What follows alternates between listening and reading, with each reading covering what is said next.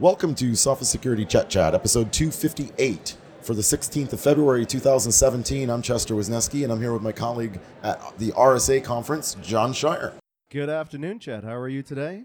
We're well. Uh, we're well. I'm well. I'm pretty tired, as you can tell. I can barely speak. and My voice is just hanging in there after our, our party with our uh, partners and customers uh, last night at the uh, the Spin Bar, I guess it is. Uh, Yeah, it was definitely a good night to see everybody. It looks like everyone had a great time out there, and uh, always great to connect with our partners and our customers, especially at a big event like this. They, you know, they can hang out with whoever they want, but they chose to hang out with us. Yeah, it was excellent. And in fact, I'm, I'm going to do a little test here to see if our CMO listens because I saw him get beat by a professional uh, ping pong player with an iPhone. Exactly. Yes. So that, that was pretty cool. Although But- I think it, it was a valiant effort on his part. I think he got a few points. He didn't get skunked, so that's good. Well, uh, of course, we're here to talk about the RSA conference now that's just about to wrap up on Thursday, and we've had an opportunity to wander around the show floor and see what everybody's talking about. And of course, uh, we're feeling rather current uh, with us announcing our acquisition of Invincea last week. With seems like the big theme here has been machine learning and artificial intelligence, and uh, some of the, uh, the the past memes have died down. I didn't really see anybody declaring the endpoint dead, uh, so that was good. Yeah, the endpoint definitely is uh, hot again. I uh, I saw a lot of um, companies also focusing in on mobile app security, which um, you know, considering the buzz around IoT these days, I think probably makes a lot of sense for trying to secure the apps uh, that are communicating with a lot of these IoT devices. Also, um, a lot of digital identification or d- identity management out there as well. So knowing who's on your network and whether they're authorized to do the tasks they're doing and access the data they're accessing. So, uh, you know, a, a lot of old, a lot of new, but uh, interesting nonetheless. Yeah, I was uh, I was at a NCSA luncheon, the National Cybersecurity Alliance, uh, this afternoon, and I was sitting at the table with uh, one of the members of the FIDO Alliance that works on multi-factor authentication and identity, and uh, that was rather interesting listening to some of his thoughts on how.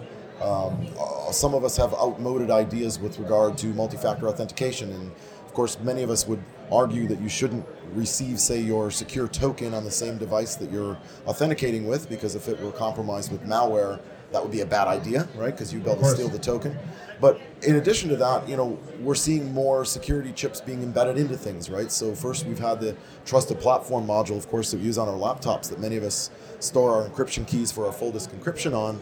And now that kind of technology is starting to move into a trusted execution environment on our phones, where potentially you could be authenticating with your phone as a multi-factor even when you're using your phone because that that trusted authentication would occur in that trusted execution environment which is independent from the general purpose operating system that you may be running like android or ios. So uh, there certainly is some uh, you know trying to be some innovation around making it easier to do the right thing. I think most people resist multi-factor because they don't want to remember to bring a token, carry another thing, plug something in, memorize numbers and type them in on their keyboard. So I thought that was pretty interesting as well.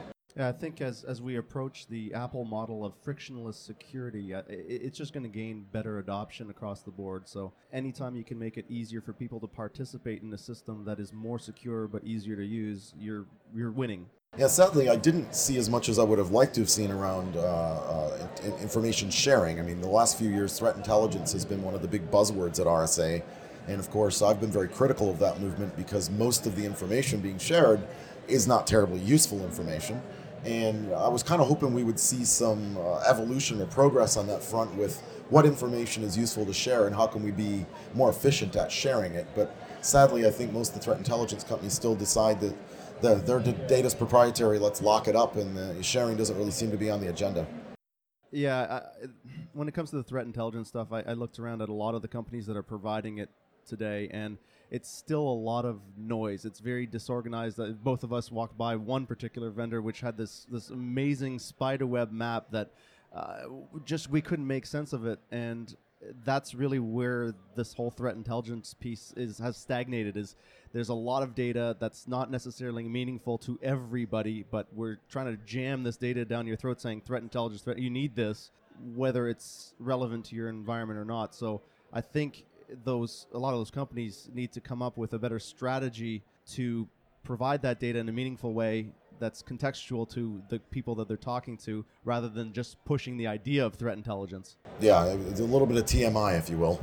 Right. Um, and uh, you know, the, the, there's the usual shenanigans at a conference like this. I see vendors with race cars in their stand. I see vendors with putting greens. I see. Uh, I'm looking at uh, one particular vendor that starts with a capital M and ends with a T that was showing off some HoloLens demonstrations because, of course, apparently maybe that's a better way to view your useless threat intelligence. There you go.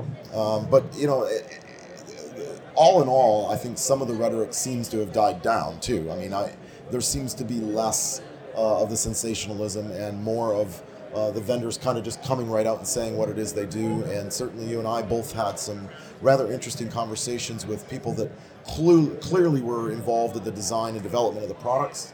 We could have a real meaningful conversation about how it works, what it works, and, and even what the pitfalls are. So I'm, I, find it uh, encouraging that the industry seems to be maturing to me. Uh, just a few moments ago, I walked over to our former colleague stand at Utimaco in the South Hall. And of course, they've been very involved in securing the IoT as well through their, their HSM modules. Uh, you know, IoT, I guess, is a buzz everywhere, even here at security conferences. When there is no secure, and I, a lot of a lot of lack of security in IoT, isn't there? Yeah, I, I stopped by the exact same booth as well earlier today and, and had a chat with the same gentleman, and it's it's nice to see that they're thinking of IoT protecting IoT from their perspective, which is with these HSMs, these hardware security modules, protecting, doing code signing and protecting the updates and and just generally being able to add some some infrastructure layer of security around IoT, for example.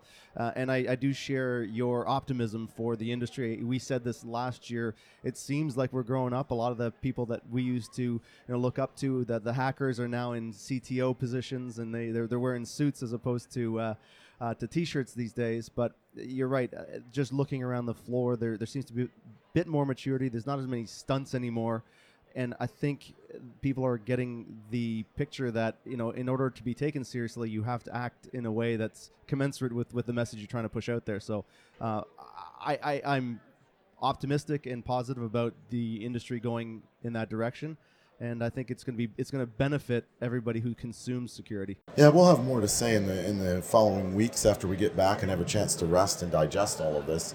Uh, but you know, it's such an enormous conference. I don't know if people can really imagine you know two entire conference halls just de- uh, just dedicated to security. And in fact, the you know the third hall of just talks was so large this year they overflowed into a neighboring hotel and uh, it, it, really is difficult to get your head around the amount of information that's out there. But uh, this is where the security community comes together and meets, and so that uh, clearly is a benefit uh, as a community. And uh, you have any uh, any final thoughts before we wrap up this uh, episode of the Chet Chat? the only final thought I have is just you know it, it's great to be in an industry where people do truly care about the safety and security of the people that they're trying to protect and are trying to innovate. And you know, we did talk to some companies that are doing some innovative things, trying to think outside the box. Uh, sometimes it's it's not necessarily new products. It's it's using you know old techniques and products in, in new ways. So uh, that to me is encouraging, and I, I, really like to see that continue, that trend continue for years to come. Apparently, the, I, I, learned something today. Apparently, there's such a thing as a secure printer. Uh, I've never seen one, but uh, a company that uh, makes lots of them that were insecure has uh, started promoting secure printers. So maybe that maybe that's part of a movement as well. We have to remember that it's not just our PCs and our smartphone devices that are on our networks. We have many other things that we're communicating with, and all of those arguably can present a risk. And uh, um, seeing movement in some of these dumber devices uh, or forgotten devices many times when it comes to security policy uh, was good good for me uh, as well. Kind of opened my eyes and got me thinking about what other things at work are plugged into the Ethernet, you know, the printers, the scanners, the fax machines, etc. So on that note, I will conclude Sophos Security Chet Chat 258.